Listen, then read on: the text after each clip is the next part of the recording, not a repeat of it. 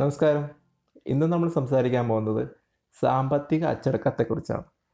ആരും പേടിക്കണ്ട സാമ്പത്തിക അച്ചടക്കത്തെക്കുറിച്ചുള്ള വലിയ ക്ലാസ് ഒന്നുമല്ല എന്റെ ജീവിതത്തിൽ പറ്റിയ കുറച്ച് അബദ്ധങ്ങൾ ഞാൻ നിങ്ങളോട് പറഞ്ഞു തരുന്നു കാരണം മറ്റൊരാളുടെ ജീവിതത്തിൽ സംഭവിച്ച കാര്യങ്ങൾ അബദ്ധങ്ങൾ കേൾക്കുമ്പോൾ അതെങ്ങനെ സംഭവിച്ചു അത് എന്തുകൊണ്ട് സംഭവിച്ചു എന്ന് മനസ്സിലാക്കി കഴിഞ്ഞാൽ നമുക്ക് ആ അബദ്ധത്തിൽ പെടുന്നത് ഒഴിവാക്കാം.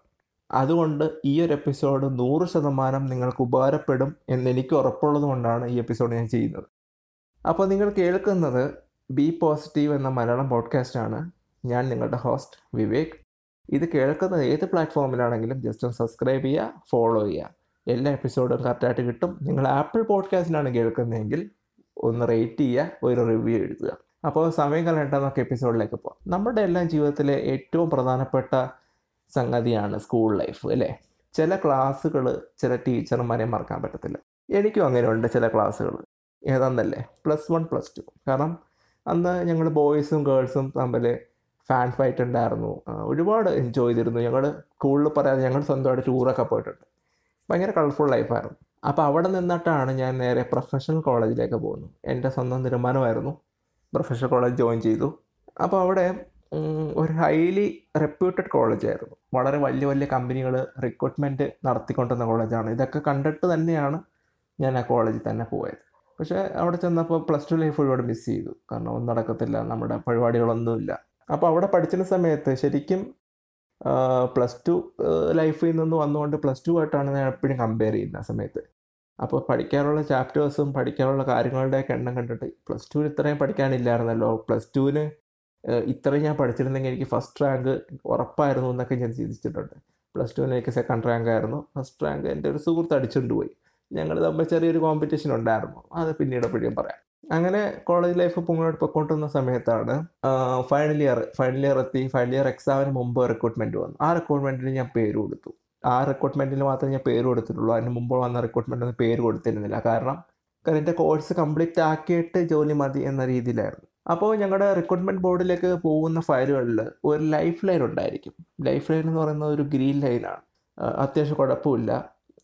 ആറ്റിറ്റ്യൂഡും കാര്യങ്ങളൊക്കെ നന്നായിട്ടുണ്ട്. വർക്ക് ചെയ്യാനുള്ള താല്പര്യമൊക്കെ ഉണ്ട്. ഇവർക്ക് മിനിമം ഗ്യാരണ്ടി കൊടുത്താലും ചീത്ത വിളി കേൾക്കേണ്ടി വരത്തില്ല എന്നുറപ്പുള്ള ആൾക്കാർക്ക് മാനേജ്മെന്റിന്റെ സൈഡിൽ നിന്ന് ഒരു ഗ്രീൻ ലൈൻ കൊടുക്കാറുണ്ടായിരുന്നു. അപ്പോൾ ആ ഗ്രീൻ ലൈൻ എനിക്കും ഉണ്ടായിരുന്നു. അതുകൊണ്ട് തന്നെ ഫസ്റ്റ് ചാൻസിൽ തന്നെ ജോലി കിട്ടി. തിരുവനന്തപുരത്ത് ടെക്നോ പാർക്കിലാണ് തുടക്കത്തിൽ ജോലി ചെയ്തിരുന്നത്. ഒരു അത്യാവശ്യം അറിയപ്പെടുന്ന ഒരു കമ്പനിയിലാണ് എത്തപ്പെട്ടത്. കോളേജിൽ നിന്ന് ഞാൻ മാത്രമേ അവിടെ ഉണ്ടായിരുന്നുള്ളൂ. മറ്റ് പല കോളേജിൽ നിന്നും എന്റെ പ്രായക്കാരായിട്ടുള്ള ആൾക്കാരുണ്ടായിരുന്നു. എനിക്ക് താഴെ പ്രായത്തിലുള്ള ആൾക്കാരുണ്ടായിരുന്നു. പിന്നെ ഓഫ് കോഴ്സ് സീനിയേഴ്സ് ആയിട്ടുള്ള ആൾക്കാർ നമ്മളെ കട്ടി ഭയങ്കര പ്രായമുള്ള ആൾക്കാരാണ്. പക്ഷെ അവരെല്ലാം ഒരൊറ്റ ടീമായിട്ട് വർക്ക് ചെയ്തിരുന്നു എന്നുള്ളതാണ്. എല്ലാവരുമായിട്ട് അങ്ങോട്ടും ഇങ്ങോട്ടും സഹകരിച്ചാണ് വർക്ക് ചെയ്തിരുന്നത്. അങ്ങനെ വന്നപ്പോൾ വർക്ക് ചെയ്ത് കഴിഞ്ഞിട്ടും സമയം ബാക്കിയുണ്ട്. ഒരു മൂന്ന് മണിയൊക്കെ ആകുമ്പോൾ ഏകദേശം വർക്ക് തീരുമായിരുന്നു ബാക്കി സമയത്ത് ഞങ്ങൾ ചെസ് കളിക്കും. ഒരു ദിവസം ഞാനും ഞങ്ങളുടെ ടീം ലീഡറും കൂടി ക്യാബിലിരുന്ന് സംസാരിക്കുന്ന കൂട്ടത്തിൽ അദ്ദേഹം പ്രൊഫഷണൽ കാര്യങ്ങളാണ് സംസാരിച്ചുകൊണ്ടിരുന്നത് അദ്ദേഹം പെട്ടെന്ന് പേഴ്സണൽ കാര്യത്തിലേക്ക് വന്നു. അദ്ദേഹം പറഞ്ഞു ഇപ്പോൾ നീ ചെറുപ്പമാണ് ഇപ്പോൾ തെറ്റില്ലാത്തൊരു തുക നിനക്ക് സാലറി കിട്ടുന്നു. അപ്പോൾ എത്രയും പെട്ടെന്ന് ഒരു സേവിങ്സ് തുടങ്ങണം. എന്നിട്ട് അദ്ദേഹം പറഞ്ഞു അദ്ദേഹത്തിന്റെ പ്രായത്തിൽ അദ്ദേഹത്തിന് ചെയ്യാൻ പറ്റിയില്ല. അപ്പോൾ അതിന്റെ ബുദ്ധിമുട്ടൊക്കെ ഒരുപാട് അനുഭവിച്ചിട്ടുണ്ട്. അപ്പം നീ ഒരു ചിട്ടിയെങ്കിലും ചേരണം എന്ന് പറഞ്ഞു. സാലറി കിട്ടുന്നുണ്ട് പക്ഷേ കിട്ടുന്നൊന്നും തികയുന്നില്ല എന്നുള്ളതായിരുന്നു പ്രശ്നം. കാരണം നമുക്കെല്ലാം അറിയുന്ന പോലെ തന്നെ പണ്ട് വീട്ടിൽ നിന്ന് ഷോപ്പിങ്ങിന് പോകുമ്പോൾ തുണിക്കടയിൽ ചെല്ലുമ്പോൾ ആ സമയത്ത് ട്രെൻഡിങ് ആയിട്ടുള്ള ഷർട്ട് ജീൻസ് ഇതൊക്കെ അച്ഛനോട് ചോദിക്കും. അച്ഛനൊരു ബഡ്ജറ്റ് ഇട്ടിട്ടായിരിക്കും കടയിൽ വരുന്നത്. അല്ല നമ്മുടെ ബഡ്ജറ്റിനകത്ത് നിന്ന് അത് വാങ്ങിക്കുമ്പോഴത്തേക്കും മറ്റു കാര്യങ്ങൾ വാങ്ങിക്കാൻ പറ്റത്തില്ല. അത് പിന്നീട് എപ്പോഴും ആവട്ടെ എന്ന് പറഞ്ഞിട്ട് കൊണ്ടുപോകും. അപ്പോൾ ഈ എല്ലാ കടയിലും ഞാൻ വെച്ചിട്ട് ഞാൻ പറയും നോക്കിക്കോ എനിക്ക് ജോലി കിട്ടട്ടെ ഞാൻ വാങ്ങിച്ചോളാം. അത് തന്നെയാണ് സംഭവിച്ചത്. എന്റെ എൺപത് ശതമാനത്തോളം പൈസയും ഞാൻ ചിലവാക്കിക്കൊണ്ടിരുന്ന ഫാഷന് വേണ്ടിയിട്ടാണ്. ബാക്കി ഇരുപത് ശതമാനം ട്രാവൽ എക്സ്പെൻസും കാര്യങ്ങളും ഒക്കെ ആയിട്ട് പോകുന്നു എനിക്ക് ഒന്നും മിച്ചമില്ല കയ്യിലൊന്നും കിട്ടുന്നില്ല എല്ലാം ചിലവാണ്. അപ്പോൾ അദ്ദേഹം അത് പറഞ്ഞപ്പോൾ ഞാൻ ആലോചിച്ചത് പുള്ളി പറയുന്നതൊക്കെ ശരിയാണ് പക്ഷേ കയ്യിലൊന്നും ബാക്കിയില്ല മാസാവസാനം ഒന്നും കാണുന്നില്ല. അങ്ങനെ ഇന്റേൺഷിപ്പിന്റെ അവസാന സമയമായി. ഞങ്ങൾ വണ്ടർലാൻഡിലേക്ക് ടൂറ് പോയി. വണ്ടർലാ ടൂറൊക്കെ പോയി അടിച്ച് പൊളിച്ച് ഞങ്ങൾ പല വഴിക്ക് പിരിഞ്ഞു.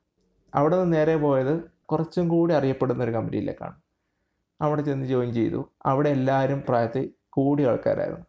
അവരുമായിട്ട് വലിയൊരു സഹകരണം ചെയ്യാൻ പറ്റുന്നില്ല. കാരണം വളരെ മെച്ചൂർഡായിട്ടുള്ള ആൾക്കാരായിരുന്നു. ഞാൻ ജോലി ചെയ്ത് കഴിഞ്ഞാലും അവരുമായിട്ട് സംസാരിക്കാൻ പറ്റില്ല. കാരണം അവർക്കൊരു സർക്കിൾ ഉണ്ടായിരുന്നു. അപ്പോൾ എന്റെ മുമ്പ് എപ്പിസോഡ് കേട്ടിട്ടുള്ളവർക്കറിയാം ഞാൻ പുസ്തക വായന തുടങ്ങുന്ന ആ സമയത്താണ്. അങ്ങനെ അടുത്തൊരു ലൈബ്രറിയിൽ മെമ്പർഷിപ്പ് എടുത്തു.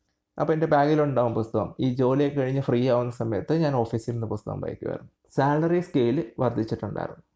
പക്ഷേ എന്നിട്ടും എന്റെ കയ്യിൽ പൈസ തികയുന്നില്ലായിരുന്നു. ഇപ്പോഴും എനിക്ക് സേവിങ്സ് തുടങ്ങാൻ പറ്റിയിട്ടില്ല. കാരണം എന്ന് വെച്ചാൽ ഞാൻ ആ സമയത്ത് ഫാഷനിൽ നിന്ന് മാറി. ഫാഷനിൽ നിന്നുള്ള എന്റെ ശ്രദ്ധ മാറി. ഞാൻ ഒരുപാട് ഗാഡ്ജറ്റ്സും കാര്യങ്ങളൊക്കെയാണ് പർച്ചേസ് ചെയ്തുകൊണ്ടിരുന്നത്.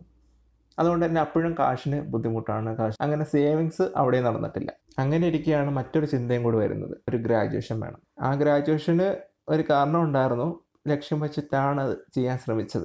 അതിനെക്കുറിച്ച് സംസാരിക്കണമെങ്കിൽ ഒരു എപ്പിസോഡ് തന്നെ വേണം. അത് നമുക്ക് മറ്റൊരിക്കൽ സംസാരിക്കാം. അങ്ങനെ ഞാൻ അന്വേഷിച്ച ഒരു കറസ്പോണ്ടന്റ് കോഴ്സ് കണ്ടുപിടിച്ചു. അവിടെ അന്വേഷിച്ചു. ഞാൻ പറഞ്ഞു ഇങ്ങനെ ജോലിയൊക്കെ ചെയ്യുകയാണ്. അപ്പോൾ ജോലി ചെയ്തുകൊണ്ട് എനിക്ക് പഠിക്കണം. അതിന് കുഴപ്പമില്ല. അങ്ങനെ മാസത്തിൽ രണ്ട് ക്ലാസ് മാത്രമേ തരത്തുള്ളൂ. ഞാൻ അവിടെ ജോയിൻ ചെയ്തു. അങ്ങനെ ക്ലാസ്സും ജോലിയും ഒക്കെ വളരെ മനോഹരമായിട്ട് മുന്നോട്ട് പോകുന്നു. സേവിങ്സ് ഒന്നുമില്ല. കിട്ടുന്നതൊക്കെ അടിച്ചു പൊളിക്കുകയാണ്. അങ്ങനെ പൊയ്ക്കൊണ്ടിരിക്കുമ്പോഴാണ് ഫസ്റ്റ് സെം എക്സാം വന്നു. ഫസ്റ്റ് സെം എക്സാം വന്നപ്പോൾ ഞാൻ നോക്കിയപ്പോൾ ജോലിയുടെ ഇടയിൽ കൂടി പഠിക്കാൻ പറ്റുന്നില്ല. കാരണം ക്ലാസ്സും ഇല്ല. ഭയങ്കര ബുദ്ധിമുട്ട്.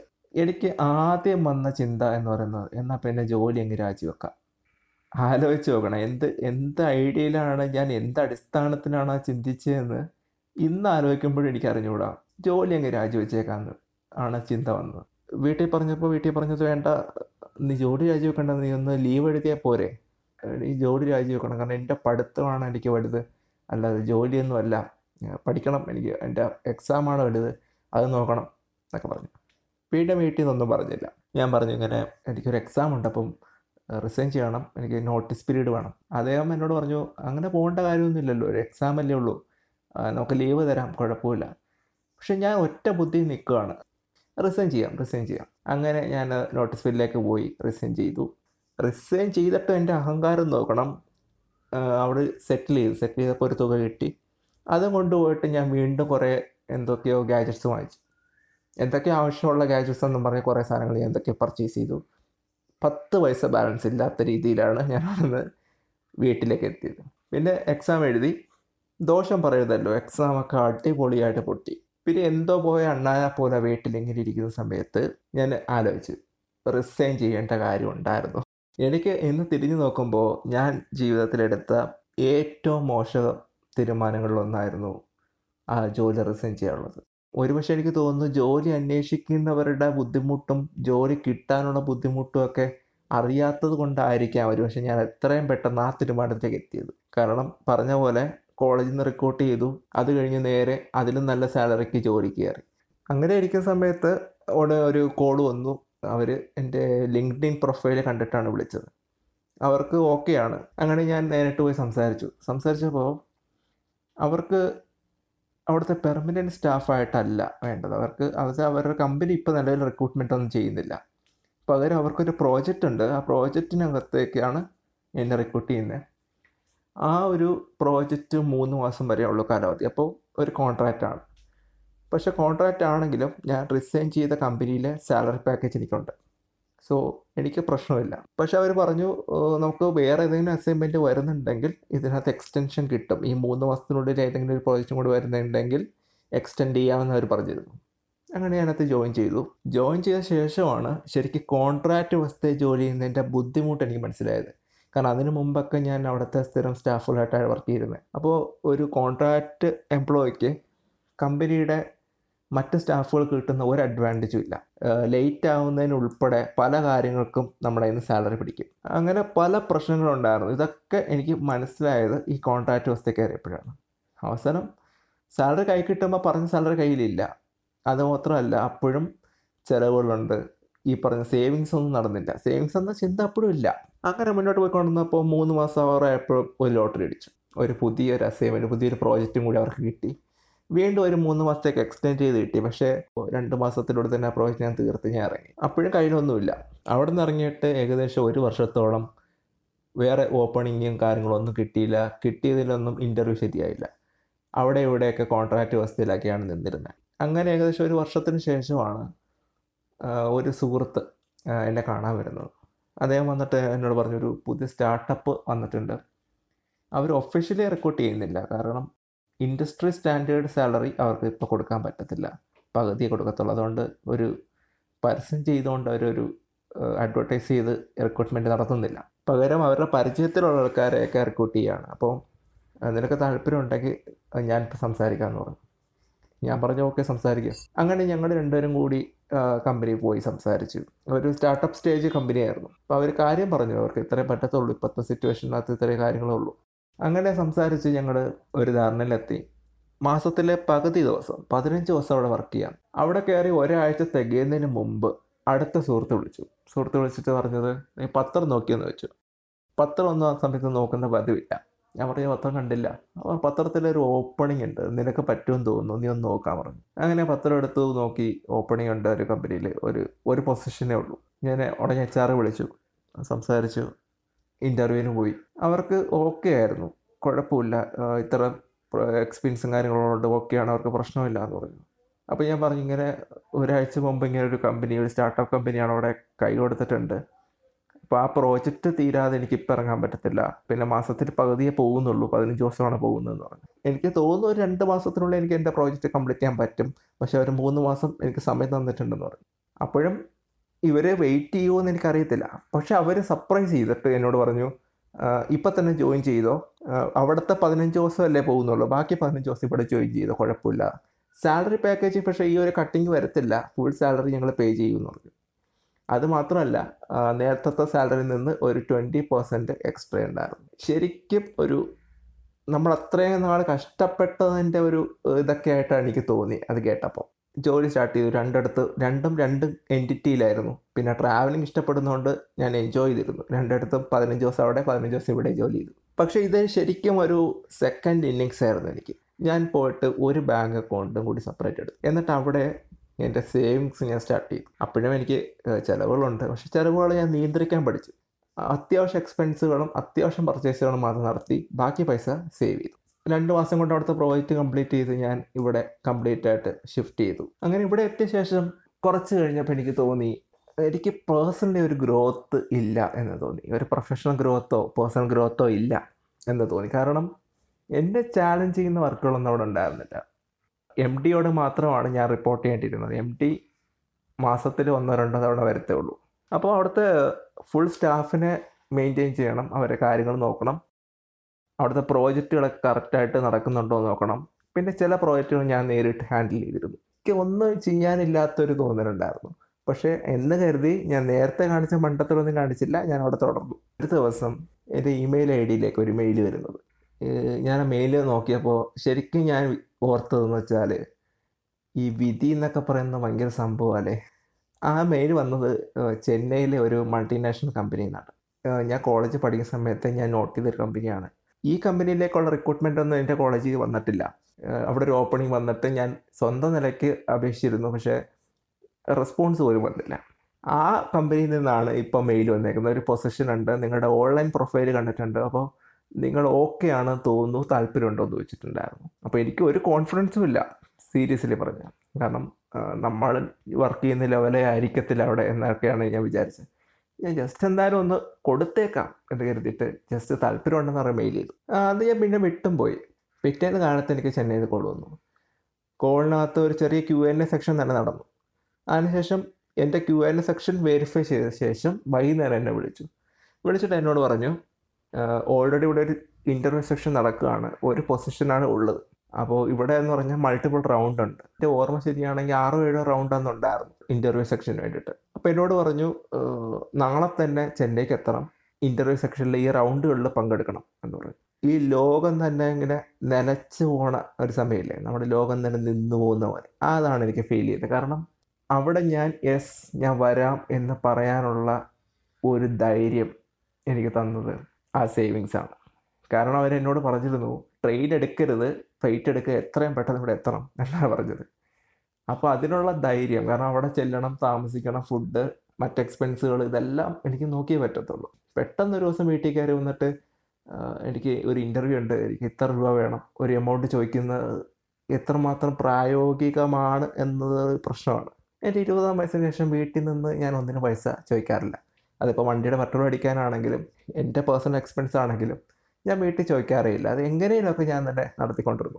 അങ്ങനെ ഒരു അക്കൗണ്ട് തുടങ്ങാനും ആ പൈസ സേവ് ചെയ്യാനും തോന്നിയ നിമിഷം ആ നിമിഷത്തിനോട് ഞാൻ നന്ദി പറയുന്നത്. കാരണം അത് ചെയ്തില്ലായിരുന്നെങ്കിൽ ആ ഇന്റർസെക്ഷൻ എനിക്ക് പോകാൻ പറ്റത്തില്ല. അങ്ങനെ ഞാൻ ആ ഇന്റർസെക്ഷന് പോയി. ടെക്നിക്കൽ റൗണ്ട് എല്ലാ റൗണ്ടുകളെല്ലാം കടന്നു. സെലക്റ്റഡ് ആയി. സെലക്റ്റഡ് ആയ ശേഷം വീണ്ടും ഒരു മൂന്ന് മാസത്തെ ട്രെയിനിങ് ഉണ്ടായിരുന്നു. കാരണം അവരുടേതായിട്ടുള്ള ഒരു പ്രോജക്റ്റിനെ അനലൈസ് ചെയ്യുന്നതും പ്രോജക്റ്റിന്റെ വർക്ക് പ്രൊസീജിയേഴ്സും അവരുടെ ബിസിനസ് ഐഡിയാസും ക്രിയേറ്റീവ് തിങ്കിങ്സും ഒക്കെ വേറെയാണ്. അപ്പോൾ അതിലേക്ക് എന്നെ കൊണ്ടുവരാൻ വേണ്ടിയിട്ട് ഒരു മൂന്ന് മാസം ട്രെയിനിങ് തന്നു. അപ്പോൾ എന്റെ ജീവിതത്തിൽ ഞാൻ കാണിച്ച പല അബദ്ധങ്ങളും ഭീകരമായ അബദ്ധങ്ങളൊക്കെ തന്നെയാണ് കാണിച്ചത്.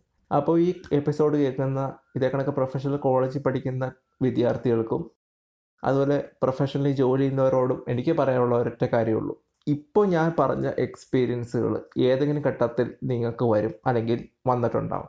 അപ്പോൾ അതിന് ഇത് നിങ്ങളുടെ എക്സ്പീരിയൻസ് ആയിട്ട് എടുത്ത് വെച്ചിട്ട് വേണം ആലോചിക്കാൻ. ഇപ്പോൾ ഞാനിത് പറഞ്ഞപ്പോൾ ഒരു പക്ഷേ ഒരു കഥയായിട്ടോ ചിലപ്പോൾ ഒരു കോമഡി ആയിട്ടോ ഒക്കെ തോന്നിയേക്കാം. ഞാൻ ആ രീതിയിലാണ് ഒരു പക്ഷേ നിങ്ങളോട് പ്രസന്റ് ചെയ്യുന്നത് പക്ഷേ ഇത് അനുഭവിക്കുമ്പോൾ ആ ഒരു സുഖം ഉണ്ടാവത്തില്ല. കാരണം നല്ല ബുദ്ധിമുട്ടാണ്. കാരണം ആ സമയത്ത് റിസൈൻ ചെയ്ത് വീട്ടിലിരിക്കുന്ന സമയത്ത് ഓരോ ഇന്റർവ്യൂവിന് പോയിട്ട് ശരിയാവാതെ വീട്ടിൽ വരുമ്പോൾ വീട്ടുകാർ പറയുന്നൊരു മറുപടിയുണ്ട്. നീയല്ലേ കയ്യിലുണ്ടായിരുന്ന ജോലി കൊണ്ട് കളഞ്ഞത്? നമുക്ക് പറയാൻ മറുപടി ഇല്ല തിരിച്ച് അതുമാത്രമല്ല ഒരു ഹോപ്പ്ലെസ് ആണ്. കാരണം എന്ത് സംഭവിക്കും എന്നതിനെക്കുറിച്ച് ഒരു ഐഡിയ ഇല്ല. കാരണം പലപ്പോഴും കോൺട്രാക്ട് വ്യവസ്ഥയിൽ പലയിടത്തും കയറുമ്പോഴും ഇതല്ലല്ലോ അൾട്ടിമേറ്റ് അൾട്ടിമേറ്റ് എന്ന് പറയുന്നത് എവിടെയെങ്കിലും സ്ഥിരമായിട്ട് കയറണമല്ലോ എന്താണ് എന്താണ്? മുന്നോട്ടുള്ള ഭാവി എന്താണെന്നൊക്കെ ഒരു ചോദ്യചിഹ്നം ഇങ്ങനെ വന്ന് നിൽക്കും. അപ്പോൾ അത് ഭയങ്കര ബുദ്ധിമുട്ടാണ്. നമ്മൾ ഈ പറയുന്ന കേൾക്കുന്ന പോലെ അല്ല എക്സ്പീരിയൻസ് നമ്മളെടുക്കുന്ന തീരുമാനങ്ങൾ നമ്മുടെ ജീവിതം തന്നെ മാറ്റിമറിക്കും. ചിലപ്പോൾ നല്ലതിനായിരിക്കാം ചിലപ്പോൾ മോശത്തിനായിരിക്കാം. അപ്പോൾ എടുക്കുന്ന തീരുമാനങ്ങൾ വളരെ സൂക്ഷിച്ചെടുക്കുക. റിഗ്രറ്റ് ചെയ്യാനുള്ള അവസരങ്ങൾ ഉണ്ടാക്കാതിരിക്കുക. അതുപോലെ പ്രൊഫഷണലി വർക്ക് ചെയ്യുന്നവരോട് പറയാനുള്ളൊരു കാര്യമാണ്. എമർജൻസി ഫണ്ടിനെ കുറിച്ചാണ് പറയാനുള്ളത് സേവിങ്സിനെ കുറിച്ചല്ല. സേവിങ്സും എമർജൻസി ഫണ്ടും രണ്ട് രണ്ടാണ് കൂട്ടിക്കുഴയ്ക്കരുത് സേവിങ്സ് എന്ന് പറയുന്നത് നിങ്ങൾക്ക് ദീർഘകാലത്തേക്കുള്ള ഒരു ലക്ഷ്യത്തിന് വേണ്ടിയിട്ടാണ് സേവിങ്സ്. എമർജൻസി ഫണ്ട് എന്ന് പറയുന്നത് തൊഴിൽപരമായിട്ടുണ്ടാവുന്ന പ്രശ്നങ്ങളെ അതിജീവിക്കാനാണ്. Emergency fund ആപേക്ഷികമാണ്. ഇപ്പോൾ നിങ്ങൾ വാങ്ങുന്ന സാലറി നിങ്ങളുടെ ചിലവിന്റെ ആവറേജ് ഇതൊക്കെ വെച്ചിട്ടാണ് എത്ര രൂപ എമർജൻസി ഫണ്ടിന് വേണമെന്ന് തീരുമാനിക്കുന്നത്. സേവിങ്സ് നിങ്ങൾക്ക് ഇഷ്ടമുള്ള തുക വരെ സേവ് ചെയ്യാം. പക്ഷെ ഒരിക്കലും സേവിങ്സ് ഫണ്ട് എടുത്ത് എമർജൻസി ഫണ്ടായിട്ട് ഉപയോഗിക്കരുത്. അത് പിന്നീട് വലിയ ബുദ്ധിമുട്ടാവും. എമർജൻസി ഫണ്ടിന്റെ ഒരു ഉദാഹരണം പറയുകയാണെങ്കിൽ എളുപ്പം പറയാം. കോവിഡ് വന്നപ്പോഴേക്കും പലർക്കും ജോലി ചെയ്യാൻ പറ്റാത്ത സാഹചര്യം വന്നു. പലർക്കും സാലറി പകുതിയായി. ഇത്തരം സാഹചര്യങ്ങൾ നേരിടാൻ വേണ്ടിയിട്ടാണ് എമർജൻസി ഫണ്ട് എന്ന് പറയുന്നത്.